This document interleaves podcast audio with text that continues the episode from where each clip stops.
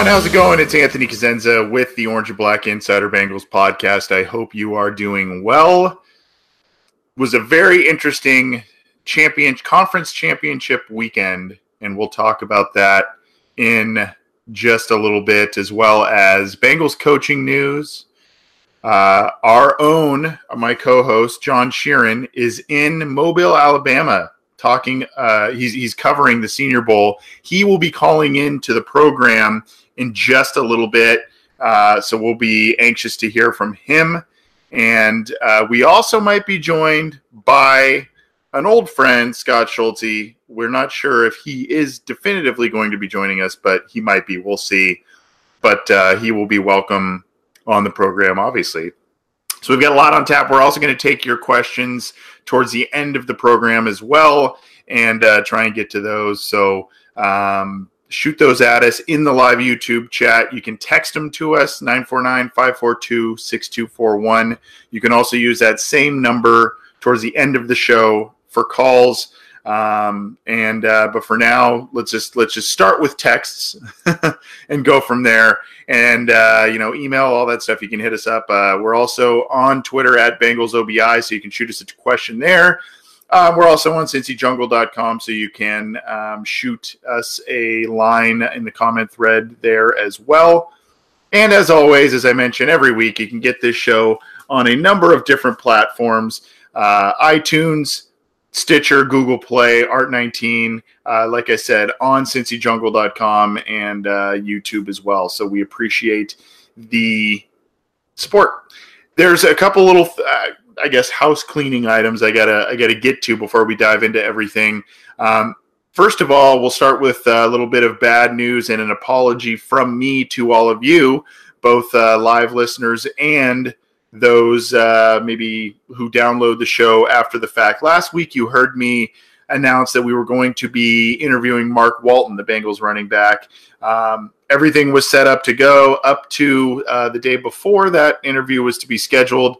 And uh, lo and behold, the representative who set up the interview had said that uh, Mark Walton was actually bailing on. Um, all all of his set interviews that specific day. Something had come up, and uh, I don't I don't know what, but it was obviously something personal or professional that came up, and uh, he just was was unable to do the interviews. We are trying to reschedule that. So for those of you who were looking forward to that and were expecting that on our feed, I apologize. Uh, unfortunately, I it just didn't come to be uh, even though we had it planned out. Uh, nobody's fault, really, just, um, you know, kind of an unfortunate sequence of events. But we will be getting more people on the line, uh, Bengals players, you know, beat writers, all that kind of stuff. We're, we're making it a priority to get more people on this show, more guests on this show to bring you, uh, you know, a wide variety of content. But I apologize for that.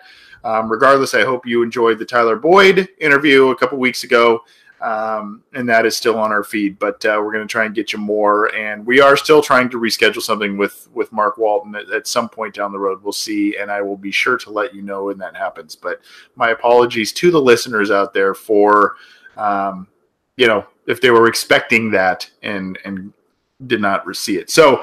Uh, John Sheeran's probably going to call us call in in about 10 minutes. So uh, before we get to all the sights and sounds of Senior Bowl, and there's there's a lot. And uh, actually, kudos to to my my co-host there, John. He broke some news, and one of the bits of news he broke, uh, apparently his Twitter was on NFL Network throughout the day and all kinds of stuff.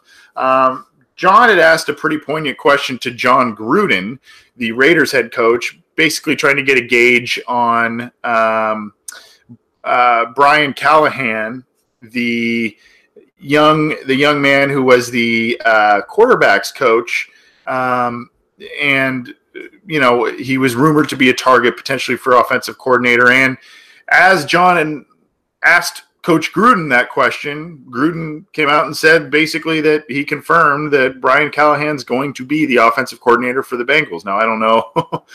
Uh, I, I don't think the the Bengals are in any trouble for that because they didn't announce it, but Gruden did, and uh, so it appears that yet another young offensive mind, an unproven one, but an, a young offensive mind, is going to be a major part of this staff going forward. So um, Callahan comes from the Raiders as the quarterbacks coach, as as I mentioned earlier. Um, he is, uh, I mean, his background. He's obviously the the son of uh, Bill Callahan, who also might be joining uh, the Bengals in a similar capacity to where he's at with Washington, which is an offensive line coach. Um, he has uh, nine years of coaching experience, um, but you know it's mostly as a position coach, a quarterbacks coach. Now, um, I believe that uh, uh, Derek Carr, when he had some of his best seasons, I believe that was kind of under the tutelage of Callahan there, and um, you know, unfortunately, it's kind of been a little bit hit and miss some of that has to do with Carr, some of that has to do with the train wreck and the fire sale that the Raiders engaged in this past offseason. But um, uh, he brings that fresh approach. Obviously, he's a guy who's going to be on the same page as Zac Taylor whenever that signed, whenever that uh, hire is going to be announced. Um, so that is a pretty interesting hire. I think though it's a little ri- well it's very risky the fact that they're not bringing in uh, really a proven offensive coordinator a, a, a, grizzled veteran i guess at that coaching spot and they did the same at head coach with taylor you have to be pretty excited that these guys are coming for coming from you know productive offenses for the most part um, and they're bringing a fresh approach to the offense a much different approach probably a pass happy approach um, and, and, really modernizing the Bengals offense. And you have to be pretty pleased with that. And if you're Andy Dalton, um, considering some of the comments Duke Tobin made at the Senior Bowl this week, that he's probably their guy again this year.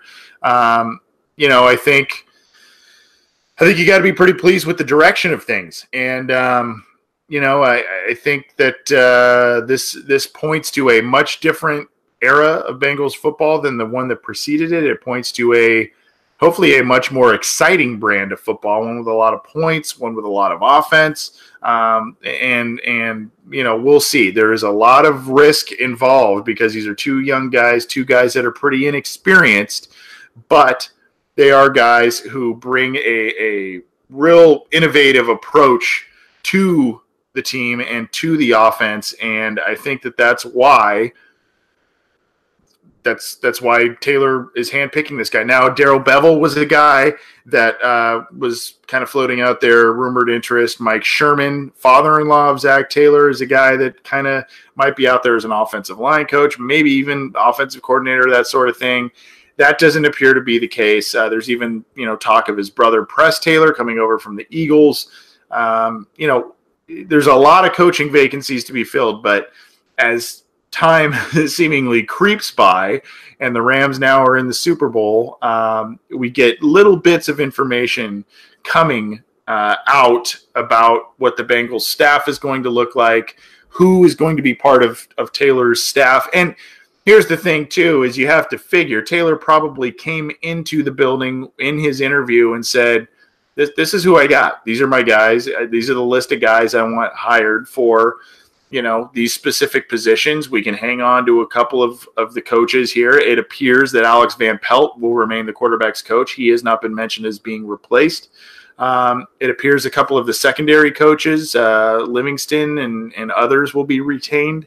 Um, it it re- appears that Bob Bicknell, the receivers coach, uh, might be retained as well and then Darrin Simmons on special teams. But there's still quarterbacks coach, offensive line coach, offensive coordinator, uh, linebackers coach, defensive coordinator, tight ends coach. Um, you know, these are all get, all positions that still need to be filled by the Bengals and by Zac Taylor, and and it's it's a little difficult right now. Uh, because I think most people really want, especially when we're talking about the Senior Bowl, I think most people really want that Taylor hire to be announced and for the team to have, you know, the, the staff in place and all the guys down there to, you know, do the scouting and all of that. But, uh, you know, it, it very well, their new coach is bringing Super Bowl experience, whether it's he, you know, his team ends up losing the Super Bowl or wins it. He is bringing immediate Super Bowl experience to the Cincinnati Bengals. And by the way, anyone who was thinking Eric Bieniemy was going to be the hire, by now that would have been announced since the Chiefs were eliminated. So you can get that out of your mind. Um, Zac Taylor is all but officially the guy. In case you were still in denial, um, but you know it's going to it. We can't. The Bengals can't announce anything until after next Sunday. Uh, not this coming one, but Sunday after. So uh, you know, it's going to be almost another two weeks as of this episode until the the Taylor hire is official. Um, so, you know, that's that's interesting. Apparently, though, Brian Callahan is the offensive coordinator. Also, a couple of interesting names on the defensive coordinator front. Uh, and this I like. Um, not that I did, not that I didn't like the Brian Callahan thing, but I've said a couple of times that I think that Taylor, being a young guy and overhauling the staff, I think he he could use a couple of veteran coaches on the staff to really lean on guys who maybe even have NFL head coaching experience. And apparently, he is looking at a couple. John Fox is a guy he's looking at for a defensive coordinator position, uh, and Jack Del Rio is another one. And both have proven to be very good defensive minds. They have even proven to be that way. Um, you know, as head coaches. Uh, Del Rio had a little bit of success with the Jaguars and then had, uh, you know, a taste of success with the Raiders as well recently. I think I think both of those guys are are smart hires. Yeah, it's kind of going back to the Marvin mold. Yeah, Del Rio has Marvin ties, but I think bringing some tenacity, a different and well respected name a guy who's been an NFL head coach to the defensive coordinator position. I think that will resonate with a lot of guys. And uh, these are guys that know how to build a defense. So, um, you know, I, I think that either one of those would, would be a home run hire. Um, I don't I don't know if, who I particularly lean towards. I guess a little bit Del Rio, but you know John Fox has had a lot of success as well. A lot of people, unfortunately, you know, they, they remember some of the issues they had as head coaches um, even though Fox took, you know, took the Broncos far and took the, the Panthers far. Um, you know, a lot of people remember the the big losses and some of the other issues, but uh, those two guys have had s- some success in the league, and um, I think they would be smart hires by by Zac Taylor uh, going forward. So that's kind of what we know so far on the coaching front. On the outside, Bill Callahan might be the offensive line coach. Should Brian Callahan be hired, that'd be an odd dynamic, dad working under the son. But, you know, it is what it is. And if that's what seems to be the best fit going forward, then that's that is what it is. So, um, you know, there's no real talk yet of uh, at least rumor wise of linebacker coach, running backs coach. A um, little bit of interesting news. Uh, we did see that uh, the um, some of these Bengals coaches who were reportedly let go um, have kind of been hanging out at the Senior Bowl with uh, some of the other coaches. So we'll see what's going on there. Uh, vape guy, who I believe is our good friend John from Kentucky, says it feels like 1980 again. Paul Brown running things, just hired Forrest Gregg, and then in the Super Bowl two years later, let's hope. Um, uh, Vignesh Arasu says Bengals just have to stay healthy next year. Big if. Um, you know, and that's another side topic of conversation. It's going to be interesting to see what kind of sway Taylor has in the form of organizational practices. Now, look, a lot of the injuries this year I get were torn knee ligaments and pretty severe things that you know you don't misdiagnose or anything like that. But this medical staff even though it's been overhauled once or twice under Lewis, um, this medical staff has has come under question before, and um, you know, I, I think I think it's fair that I think it's fair if Taylor comes in and, and questions a lot of practices, a lot of departments in in the uh, in, in the organization, and um, you know maybe it's that young if they're if they're really engaged in that young fresh approach an outside guy a guy who just came from a super bowl maybe he has more clout with ownership to say hey you know not enough scouts we got to have more scouts hey we got to have an indoor facility hey we we got to honor the past guys. We got to honor the legends of this team. Hey, let's look at the medical staff. Let's make sure everything's in check there. Um, so they gave Lewis some degree of power. It's going to be interesting to see if if that translates going forward. We are uh, talking on the Orange and Black Insider about a number of different coaching changes, and as I mentioned, I believe we have our co-host, uh, my co-host on the line, John Sheeran, who is in Mobile, Alabama, covering the Senior Bowl for SB Nation and CincyJungle.com. Uh, John, are you there? I am. What's going on, man? How are you? I'm, I'm great. How are you? Uh, well, hey, couple of important questions before we get into anything. Number one, how's the food down there? Food is fantastic. It was great last year, and we actually um, we met up with a, uh, a friend and a colleague who took us to a like like like you could tell this place like only the locals knew it, and it was like amazing barbecue and everything. and we and we were there with a, with a Browns guy, a Pete Smith, if you know him on Twitter, and we were talking about like John Dorsey and whatever. And next thing you know, John Dorsey and Freddie Kitchens walks in, and they like sit like right behind us, and like it, it was like the most country like place that you can imagine. But it was it was amazing barbecue, and like that's that's basically what we expect with mobile now. Yeah, absolutely. How's how now? Are you? I know you're you're hanging tight with Joe Goodberry. Are you guys rooming together? Did you say that last week? God, I, w- I, I wish I wasn't rooming with Joe because he's just the worst roommate ever. He's, snor- he's, he's, he's snoring. He's loud as hell. Like like he, he just clogged the toilet like not ten minutes ago. Is that him in the background? Is that him in the background? Yeah, yeah. yeah tell, it, it, it, it, it, it's his, it's his obnoxious voice. Tell him what's tell him what's up. Anthony says what's going on, man. We got to get we got to get his Just butt on the show. We, we got to get his butt on the show again. Tell him. Yeah, I don't know when Joe's going to come on the show. He ignored all my requests, and he's like, "Nah, I'm too big for that." Yep. Yeah, you know, he get that he got that Twitter blue check, and now he's uh now he's Captain Big League. That's you know? what I'm saying. You can't trust people who are verified. Well, speak speaking of blue checks, you might be on your way next, my friend, because you broke some big news, and apparently, uh, I've been reading that your name was on NFL Network based on some some Brian Callahan news. We were just talking about that before uh, you came on the air here. Uh, quickly, kind of before we talk about some of the prospects and what you and and others have seen down in Mobile, uh, your thoughts on Brian Callahan being the guy, and basically Jon Gruden just coming forward and saying, "Yeah, this, by the way, he's now a Bengals coach."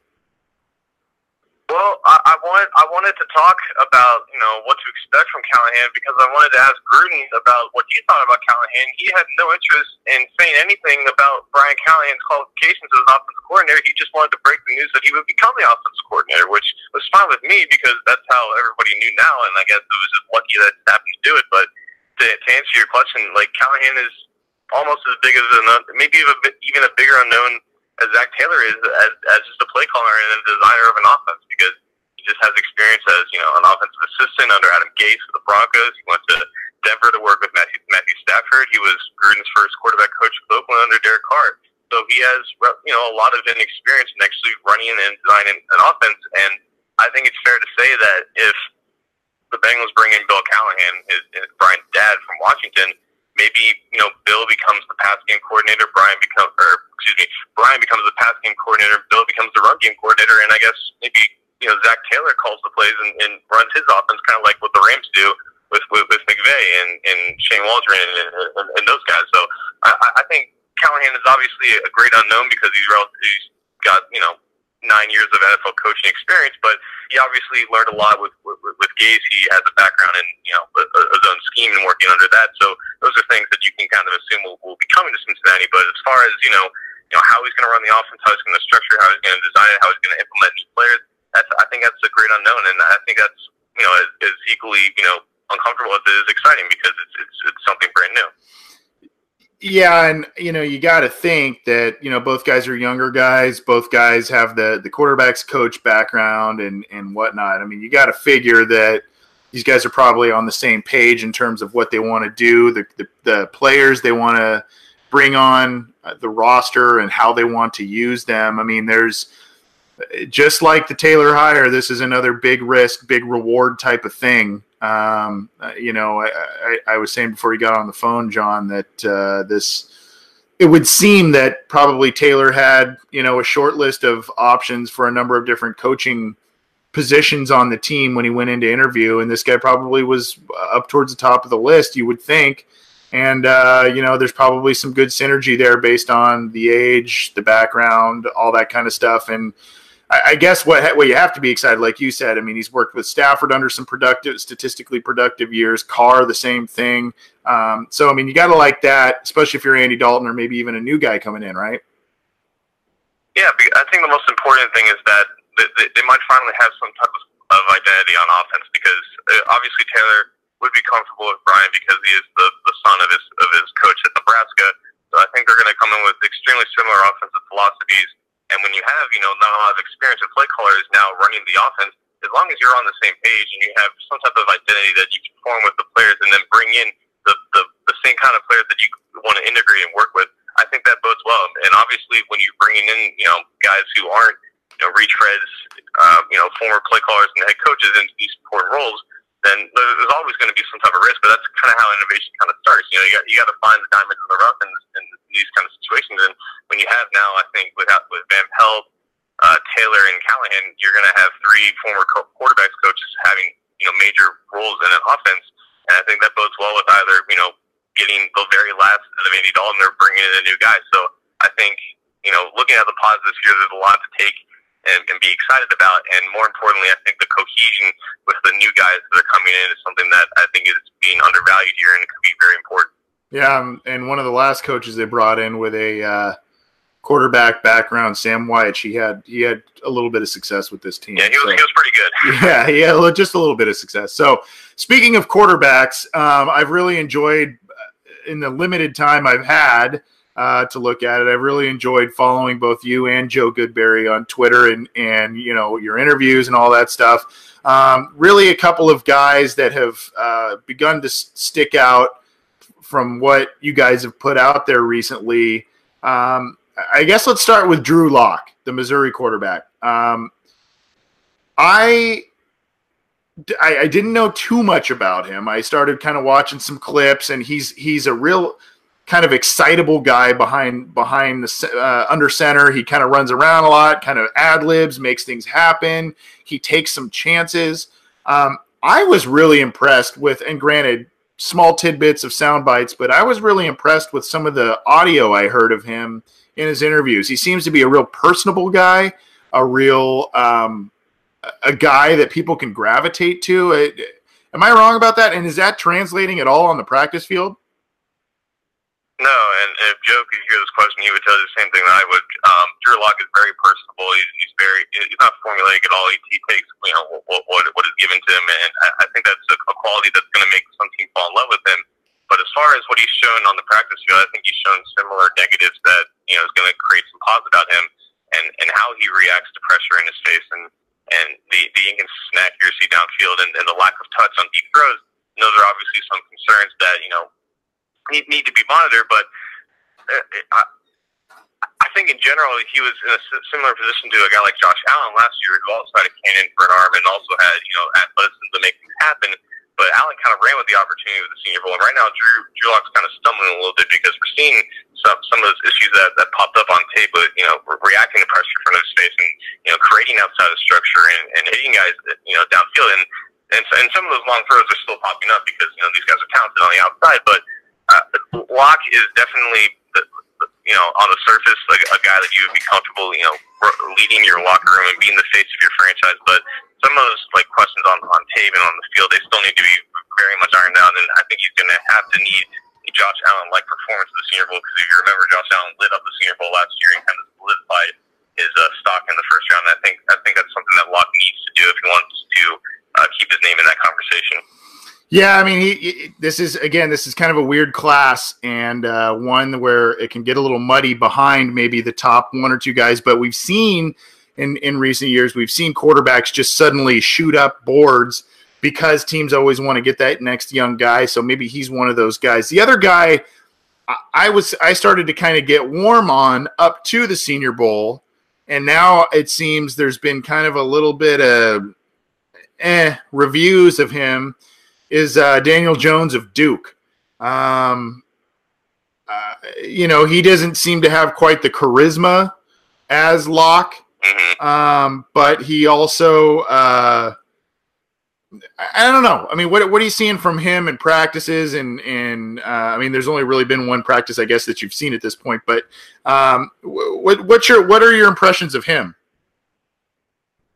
Yeah, yeah. I, think you kind of hit the nail on the point with the first one. He's he's a little bit more like kind of Eli. He's kind of like monotone, and he, he kind of had like formulaic like answers kind of written out. But um, yeah, I, I, I think he was well trained for this. And when when people started you know throwing some interesting questions, he didn't re- exactly respond well to it.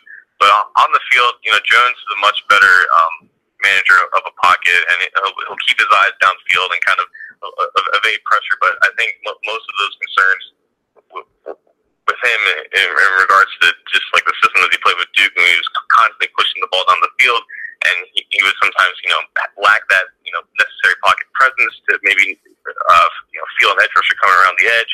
And you know, I, I, I think I think also in a lot of quarterbacks, at least yesterday, they had a lot of balls die in, a certain end them because the wind was picking up. There was a storm coming in uh, from the west, and you know Jones had some inconsistent downfield accuracy, and he wasn't exactly driving the ball as well as I, I think most people kind of thought. And and, and, and even even some of those concerns are going to make you pause if you want to take this guy in the first round.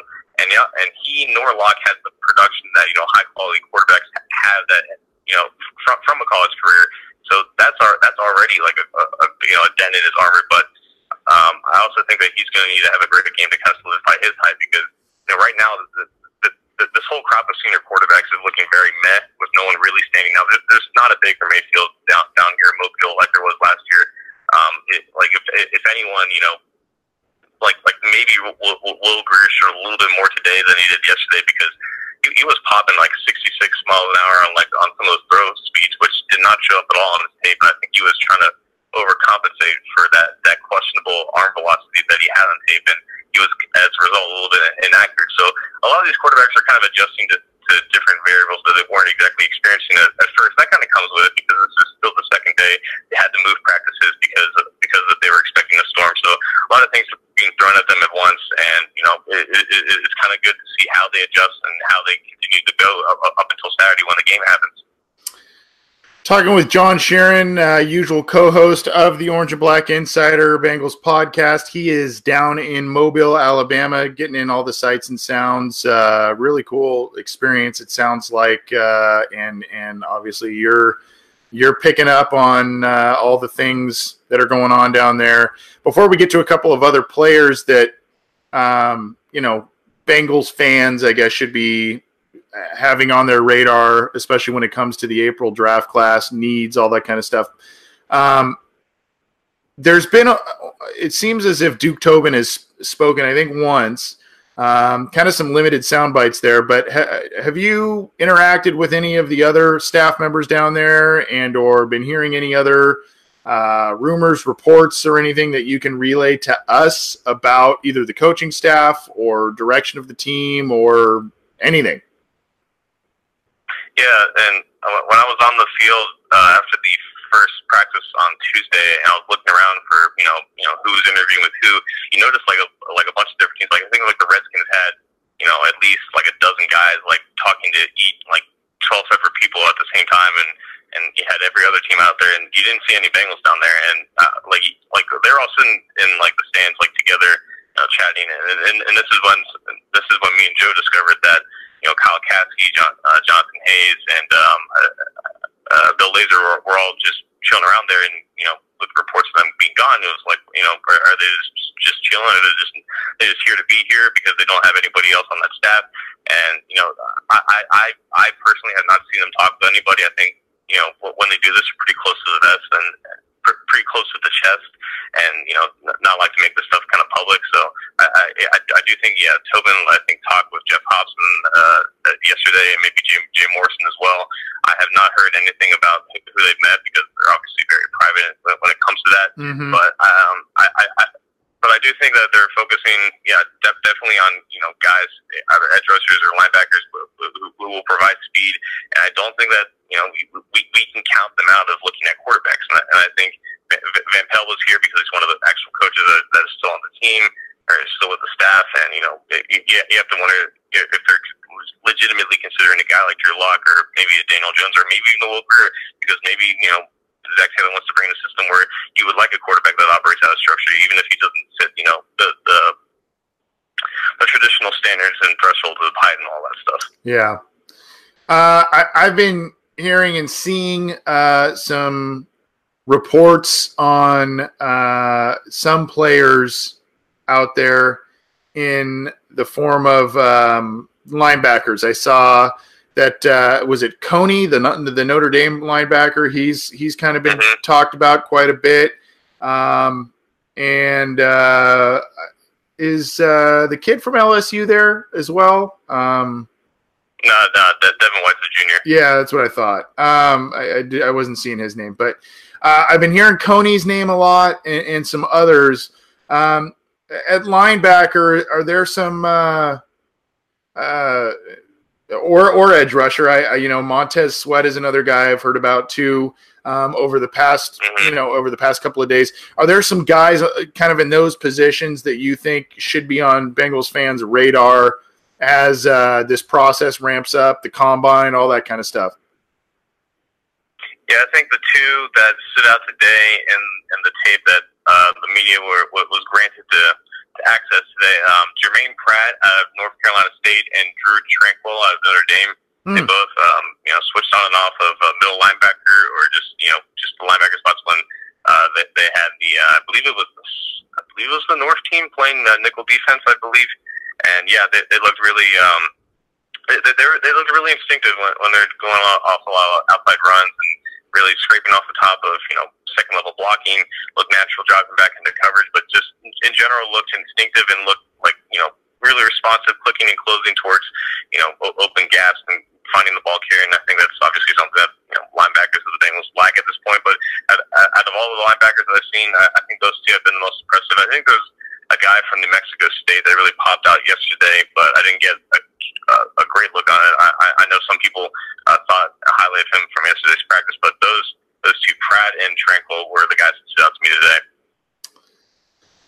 Uh, any any sleeper guys or guys that have been maybe uh, role players on high profile teams that uh, maybe have have caught your eye? The uh, the Renfrow kid from Clemson, I saw you know Dabo Swinney talking about him uh, this week as well. You know he's a guy that just you know kind of the uh, the slot guy, the guy that does kind of dirty work, you know, um, a, a, guy that's really valuable in the NFL now in, in, this landscape. And really, you know, Taylor coming from the Rams, he uses a lot of guys like that. The Patriots use a lot of guys of that mold and just kind of move them around a lot. Um, so, I mean, are there other guys? You know, he's a lot of people know his name because he was on Clemson, but he's not really necessarily a superstar college player. But maybe somebody like that or guys that you just hadn't really been exposed to that you're like, oh wow, I got to I got to take another look at this guy. Yeah, um, I'll, I'll start on offense. I think there's I think there's a couple of offensive linemen that will probably be getting more attention um, by the end of this week and going into the combine. At tackle, there's a guy Tytus Howard. He's, an Alabama State alum. Um, I only saw a couple games of him entering this week because I mainly focused on watching off tackles but he had a game against Auburn where he looked like he belonged in uh, against playing against Power Five competition. And in the, in the two practices he's played so far, he's looked really good off the edge at right tackle and neutralizing some very talented edge rushers. Uh, in, inside, there's a guard, Nate Davis from Charlotte. Yeah. Obviously, small school there. Yeah. Um, he, he, kind of look. He's like six two or six three, and is got pretty short arms as well. But it, it, it honestly looks like his uh, rear end is touching the ground when he's in that stance, and no one has been been able to get under his pads, and he's plays mm. a lot of power and a lot of torque in his legs. He's been able to pile through some holes, and uh, I, I think he's going to be a guy to watch as well. And you, you mentioned Renfrow, and he's kind of like the popular guy. There's also that Andy Isabella, uh, yeah. you know, another short receiver, short, short wide receiver. But there's a guy, Penny Hart, who um, his, his school is escaping me, but um, the, the, the first couple of plays I saw of him, I immediately thought of Andrew Hawkins.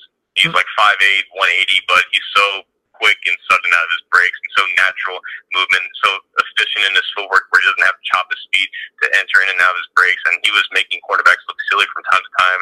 And it also looks like he has natural hands. So I, I think those are the smaller guys, the guys, or not, not the smaller guys, but the, the, the, the lesser known guys that aren't going to be the headliners, but are going to take away with a lot of you know positive momentum uh, coming out of this week. Awesome. Well, thanks. Thanks for the report, John. I'm going to let you get back at it. Have a have a couple of cocktails or whatever it is you're going to do tonight, and uh, hopefully you have one for me. But if not, maybe tomorrow night. And uh, tell Goodberry to go buy a plunger for your room, and uh, get, it, get tell him to get on the show sometime. What was, what was that, Joe? He says he misses you. Uh, I lied about that first. All right, I miss you too, Joe. We got we got to get him on the show, man. Talk him into it. Thanks, thanks for everything, we John. You, are you're, you're killing it, buddy. Uh, keep up the good coverage, and uh, appreciate you calling in, even though you've been probably working, you know, all day the past couple of days. So uh, appreciate it, and uh, we'll talk. We'll catch up next week, dude. Have a good show, man. All right, thanks, brother. That was John Sheeran our uh, usual co-host checking in from Mobile, Alabama, giving us some names to watch and giving us an update on the quarterbacks that are down there. Some of the top, I would say, probably three or four of the top six, seven quarterbacks in this class um, are down there. Will Grier, uh, Gardner Minshew, um, you know, we we talked about Daniel Jones, and then we obviously talked about Drew Lock as well. So those are, I mean, those are four guys that um, you know will probably be in the day one, day two type of discussion in the draft, and they're down there. And the Bengals might be. We talked about it. All these coaches now are guys that are have quarterback backgrounds, so they might be looking at bringing someone in. Maybe, maybe since some of these guys I do have some flaws, maybe it's the Jon Kitna Carson Palmer thing this year with Dalton, where he he's the bridge guy for a year or two. They draft one of these guys and, and see what they have in them, and, and that's how it goes. But there's no doubt, even even backup quarterback should be in, in play for this uh, for this year. So maybe maybe the plan is they get one of these guys as a backup quarterback. After all, Dalton has missed. Uh, he's had two of his last four seasons cut short, been on IR. So um, you know they, they need a capable backup. Driskel didn't really seem to be the guy, even though he was dealing with a lot of injuries on that side of the ball to help him out. But um, you know, quarterback should be in the discussion this year for sure. And uh, so, and there's a lot of interesting names down there. Our thanks to John, um, who's down there giving us all the scoop. You can get this show, the Orange and Black Insider Bengals podcast. You can get it on iTunes, on Stitcher, on Google Play, on Art19. We're on YouTube. And you can also get all of our content on cincyjungle.com. Um, you can also follow John Sheeran um, for his updates uh, at John underscore Sheeran on Twitter. If you're on Twitter, check that out. He's uh, they didn't have practice on Wednesday; they had practices on Tuesday and interviews on Tuesday, and then they should be open practices Thursday, and then the game is this weekend. So um, definitely keep an eye on him. And then uh, I'm sure many of you already follow Joe Goodberry as well at Goodberry. Uh, you heard him chiming in on the background of that call there. That was kind of cool. Um, so follow him. Those two guys are, are bringing some clutch info, especially from a Bengals perspective from the Senior Bowl. We're going to get out of here in just a few minutes, but before we do, we're going to take some listener questions. We've already got a couple teed up, I believe. Um, but if you want to try and get one in here at the end, uh, you can uh, leave it in the live YouTube chat. Maybe give us a call or shoot us a text at uh, 949 542 6241. We'll try and get to that. We do have a text that already came in, um, and it is from Frank in Virginia. Um, uh, I, I think the question is asking how confident are we uh, that Del Rio will be coming on board? Um, if he does, I seem to remember that he ran a 3 4 defense. Um, so that's that's an interesting situation because the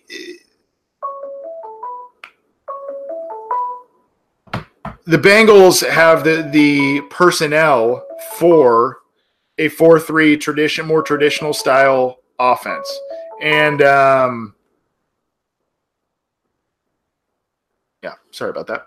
Uh, that was a call coming in. We'll try and get to you in a sec. If you try again in a minute. But anyway, uh, the Bengals have more of a a four three type of traditional defense that they run. Um, they you know they've got the they've got the big defensive ends currently on the roster, more of the traditional mold. Sam Hubbard, Carlos Dunlap, Michael Johnson is currently on the roster. Um, Geno Atkins is not a nose tackle in a three-four system, um, so there's that. But there's uh, there's also the idea that um, Cincinnati maybe may get diverse on that side of the ball. Del Rio did run a 3-4 a lot of times in Jacksonville, but it's more about being diverse on that side of the ball now, I think. And um, the the Bengals are trying to do some different things on that side of the ball by overhauling the linebacker group, probably getting some more guys. They do have kind of some pieces to do a 3-4 type of style of defense. That would be you know, you've got your Carl Lawson, kind of the the edge rusher guy that is was initially looked at or initially pegged as an outside linebacker when when he first got to the team. Um, but I mean, he's an edge rusher. You have guys like that, but you also look at the Rams, right? The Rams kind of run a hybridish three four ish, but they have Ndamukong Suh. They have Aaron Donald. Aaron Donald's definitely in the mold of Geno Atkins. So, um, you know, Del Rio, I, I'm pretty confident that he could come up with a system that uh, you know could suit what the Bengals have and allow them to bring in more people. We've got another call on the line here, uh, so we're going to get to that. Hi, it's the Orange and Black Insider. Who's this? How you doing, Terrell? Terrell, wouldn't be Wednesday without you, my friend. How are you, sir? Oh yeah, how you doing? I'm, I'm doing all right, man. Trying to trying to play operator, host, all that kind of stuff. So I apologize if I missed yours and other calls, but uh, I'm doing all right, man. How you doing? I'm doing all right. You know, uh, you and John and, and a couple of special guests. I mean, you the ones that make it great, though. So, but uh, I, I, have been doing a trying to do a couple of scouting and stuff on my uh other side or whatever too. But uh, okay. I do got a couple uh, people that I be do listen to and stuff like Mel, uh, Mel Kiper. Though that's really the biggest one I really like. Nate York and everybody else doing okay, but uh, anyway, uh, I seen a couple days ago. He basically, long story short, he basically trying to say uh, the uh, the linebacker for LSU basically the one that I hope fall down to us. Looked like he might be, but you know it ain't all said and done, but you know, it looked like he might be shooting up past us. And then I think they talking about uh, the uh, right tackle from um from Florida. I forgot his name. Yeah, Jawaan Taylor, uh, I believe, is the the tackle from Florida. Yeah, yeah. They say he's pretty solid, and I mean, definitely better than what we got over there. He seems like he could be a like a solid uh right tackle. But uh, when you talk about Daniel, uh, the, the quarterback from Duke, I thought he looked pretty all right. I, uh, I see. I mean, I've been watching um, college football, and I've been seeing him a couple uh, games, and he, um, I don't know. I don't know. If John said he kind of looked like a Eli Manning. I definitely don't want that, but I thought he was kind of like a, a Mitchell Trubisky or something like that. Mm-hmm. But uh, makes sense. Same school, that, same mold, right? I mean, that would make sense.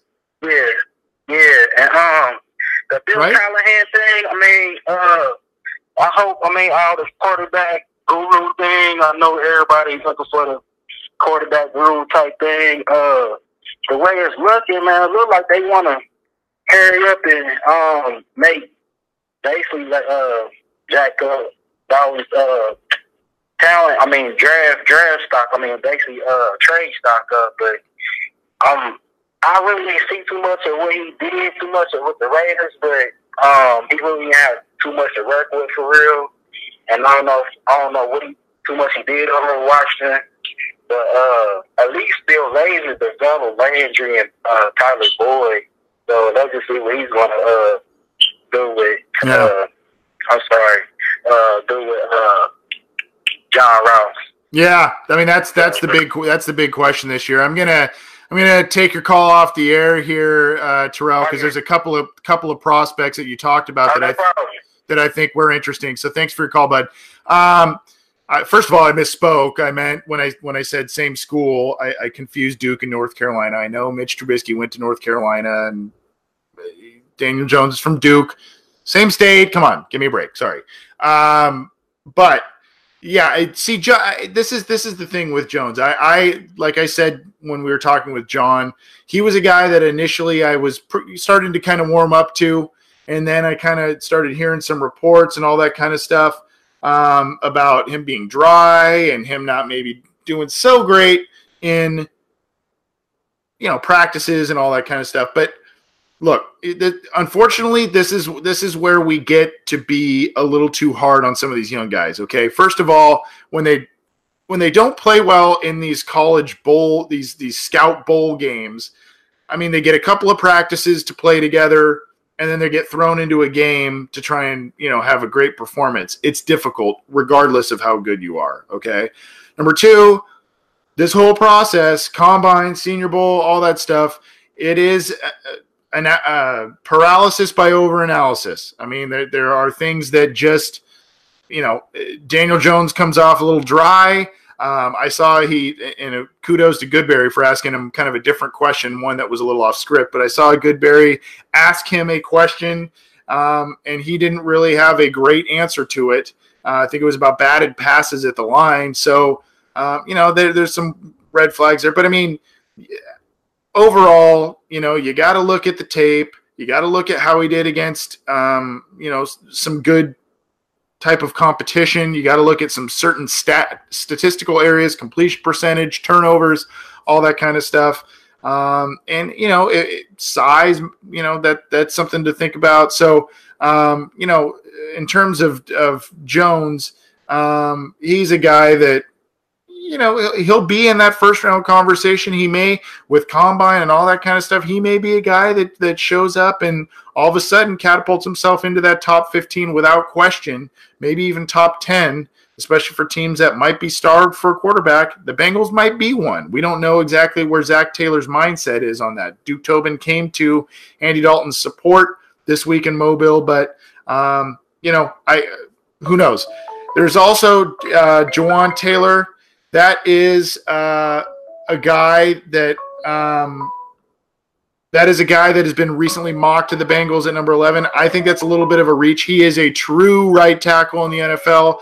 It is a need for the Bengals. The Bengals have, you know, a need at right tackle. Bobby Hart is not the answer, obviously.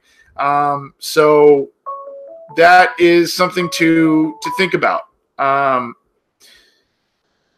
I, personally have some other people I may have ahead of him, but even uh, Jonah, I believe it's Jonah Williams, the kid from Alabama. He he had a rough game against Clemson, and yeah, it's Clemson with their great defensive line, but you're going to face that kind of competition almost every single week, almost every single game in the NFL. So, um, you know, if he's not going that great, uh, if he's not doing that well against that kind of competition at the college level, that's a little concerning going forward there. Um, there uh you know there, there are a number of different number of different um players that are linked uh you know and then there's the the, the lsu kid the linebacker um I, I understand that linebacker has kind of become a little bit of a, uh, lower premium type of position in today's NFL. You want kind of those hybrid safety linebacker guys. Your, your you know your Mark Barrons, the the uh, Nickell Robey's and all you know all those guys. Um, but you know there is a need if for a savvy veteran linebacker to anchor your defense, and Roquan Smith is definitely an example, and his impact on the Bears uh, this last year is what. Uh, is a prime example of that. We've got another call on the line. We're going to get to that here, and then we're going to get out of here. Uh, so let's grab that. Hi, this is the Orange and Black Insider. Who's this? Hey, it's John from Kentucky. Ah, hey, John, another regular. How are you, sir? taking my call seriously. Listen, it is a new dawn in Cincinnati, as you can see. I do think you're going to get, be getting a lot of calls to your podcast. I'm just going to take. I will volunteer if I can help you guys in any way. Call screener, you name it, anything. I appreciate that. You know, I might, I might need that. Shoot me an email or whatever. I, I appreciate that. I might need that. You know, it. uh yeah, I, I, you know, John and I try and manage uh, how how we, you know, all the other stuff, the responsibilities, but uh, rounding up guests and answering phones and hosting it, it's a lot to juggle. So I may I may hit you up for that, John. I appreciate that. But what's on your mind tonight? Well, uh, everybody's talking, you know, new quarterback and whatnot. Uh, look, from what I heard from uh, Duke Tobin this past week, he's not real big on finding a quarterback just yet. He seems to want to stay with Dalton, but he's very interested in increasing the speed of the offense and getting play, uh, better players on the line on both sides of the ball. So we'll just see how that plays out. My prediction is I don't think they move from Dalton this next season. I think they're going to let him play his contract, mm-hmm. and they are looking for the quarterback in the future. But Dalton, with his stats being that he's been injured very little, being that this division is as uh, smash mouth as it is, I don't think they are ready to just boot Dalton right out the door and take a risk on a rookie just yet, especially with Dalton still under con- uh, contract. That's a good point, and and also, I mean, you got to look at the landscape of this division. Um, yes, the Bengals split with the Ravens, and the Ravens kind of had an upward swing when they made a move to their quarterback. Yes, same thing happened with the Browns. But then you look at the Steelers. I, I, never count them out fully, but they are a bit of a mess right now on a number of different fronts. And all teams, I, I, if I remember correctly, I think it was nine or ten wins by the Ravens that ended up winning the division. And you know, the Browns, the Steelers, and the Ravens were all kind of neck and neck as the as the season got you know wore on. The Bengals, they stay healthy. They make some changes, especially amongst the coaching staff and at head coaching. Um, they get a couple of other nice pieces, help out the offensive line. I mean, all of a sudden, this becomes a wide open division again. Uh, I, I want to say this too. Um, you mentioned speed on offense, and that's something Duke Tobin is looking at, uh, John. Yeah. Um, you know, you look back to Jared Goff's first year, rookie year. Granted, he only started seven games, but five touchdowns, seven interceptions. Well, what what have the Rams done the past two off seasons? Brandin Cooks, Robert Woods, uh, Josh Reynolds. They add receivers upon receivers upon receivers and guys that can do, uh, you know, Higbee at tight end. Um, and lo and behold, and, and also you know some stuff on the offensive line. Andrew Whitworth being one, but um, lo and behold, Jared Goff second year, 28 touchdowns, seven interceptions. Third year, 32 touchdowns, 12 interceptions. So it's not rocket science that, that yes, the arrow is trending upward in terms of superstardom for Jared Goff. I do not put him in the same stratosphere as a Patrick Mahomes, Tom Brady, or others. What I do put him in as is a very good quarterback that has an outstanding supporting cast. Um, he could elevate into superstardom, but the Rams, you got to give him credit. They brought a lot of help to him, and they raised that raised his game. Well, he did raise others as well, but um, that's something you got to look at, especially in this in this process, the scouting process. I think, and you you said you mentioned that about Duke Tobin talking about getting faster on offense, potentially adding more pieces. Yes, exactly. And another thing too, everybody is always saying, "Well, Dalton's only as good as the players around him." Well, what about the coaches? You know, how good is Dalton with different coaches? Now that we absolutely have got to take a look at before you just get rid of him. Uh, as I yeah. said, he needs yeah. to play under this new coaching staff and see what he's done, what he can do. His stats have been too good in Cincinnati to simply, like I said, take a risk you know, on a rookie immediately and go ahead and cut Dalton. I, would cut Dre Kirkpatrick in seconds. I would cut Andy. Well, I would. No, I, I know. I know. I know. I Andy Dalton. Yeah, no, I, I, I got you. I, I just I'm laughing because I know I know your uh, your your thoughts on Dre Kirkpatrick. Hey, quickly before um, before I get you out of here, John. Um, just just to get you uh, before we get you out on the um, out of here, I want to I want to tell you about Dre Kirkpatrick stats um, in case you haven't looked them up recently, my friend. Um, this last year, 20, 2018, zero interceptions. Okay. No interceptions. Zero interceptions. 2017, one interception. So in the past two years, he's played 27 total games and has had one interception. So. And what is his salary? Uh, I mean, I, I, I don't have that offhand, but it's it's relatively high. I think it's around.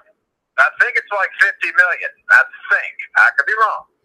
Well, my point is, is you know, I talked to you about, uh, you know, we we we joke about um, Kirkpatrick and your thoughts on him, but really he is not pulling his weight. I mean, that's just that's uh, one, especially especially in in we can we can sit here and bag on Teryl uh, Teryl Austin all we want, but the, his defense was supposedly you know made to create turnovers, and he wasn't even doing that then. 2019, his cap hit is almost 11 million dollars this next year, John. 10 10.9 million according to Spotrac. So um, there you go. Ten point nine. So, so that would free up a lot of money just by cutting him. Yep. But then you so, also they also yeah. need to you know think about re-signing Dennard and others too. But John, we're gonna get out of here. Um, I, I appreciate your call. Thanks. Uh, we'll we'll hopefully talk to you next week or in the near future, my friend.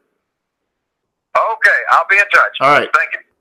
That was John from Kentucky calling in again. Thanks to uh, our callers, our texters. We've had a lot of questions. We're going to get out of here again. This is the Orange and Black Insider Bengals podcast. I'm Anthony Cosenza. You heard earlier from my other co-host John Sheeran. Unfortunately, we didn't hear from Scott Schulte. We thought we might, um, but he is probably going to be joining us at some point um, here and there, especially as the draft comes in, uh, because you know he, he wants to talk Bengals. He's excited about things too. He and I exchanged texts there. But our thanks to John for calling in while he was at the Senior Bowl. No rest for the wicked there. Um, you can get this show on iTunes, Stitcher, Google Play, Art19. We're also on YouTube, and all of our stuff is on cincyjungle.com.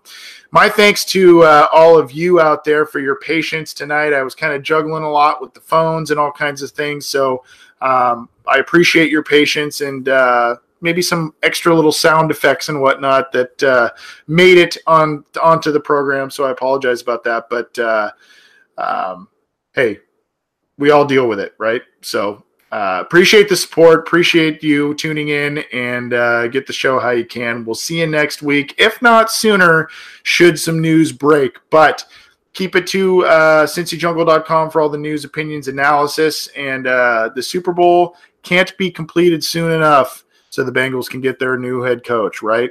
See you next time.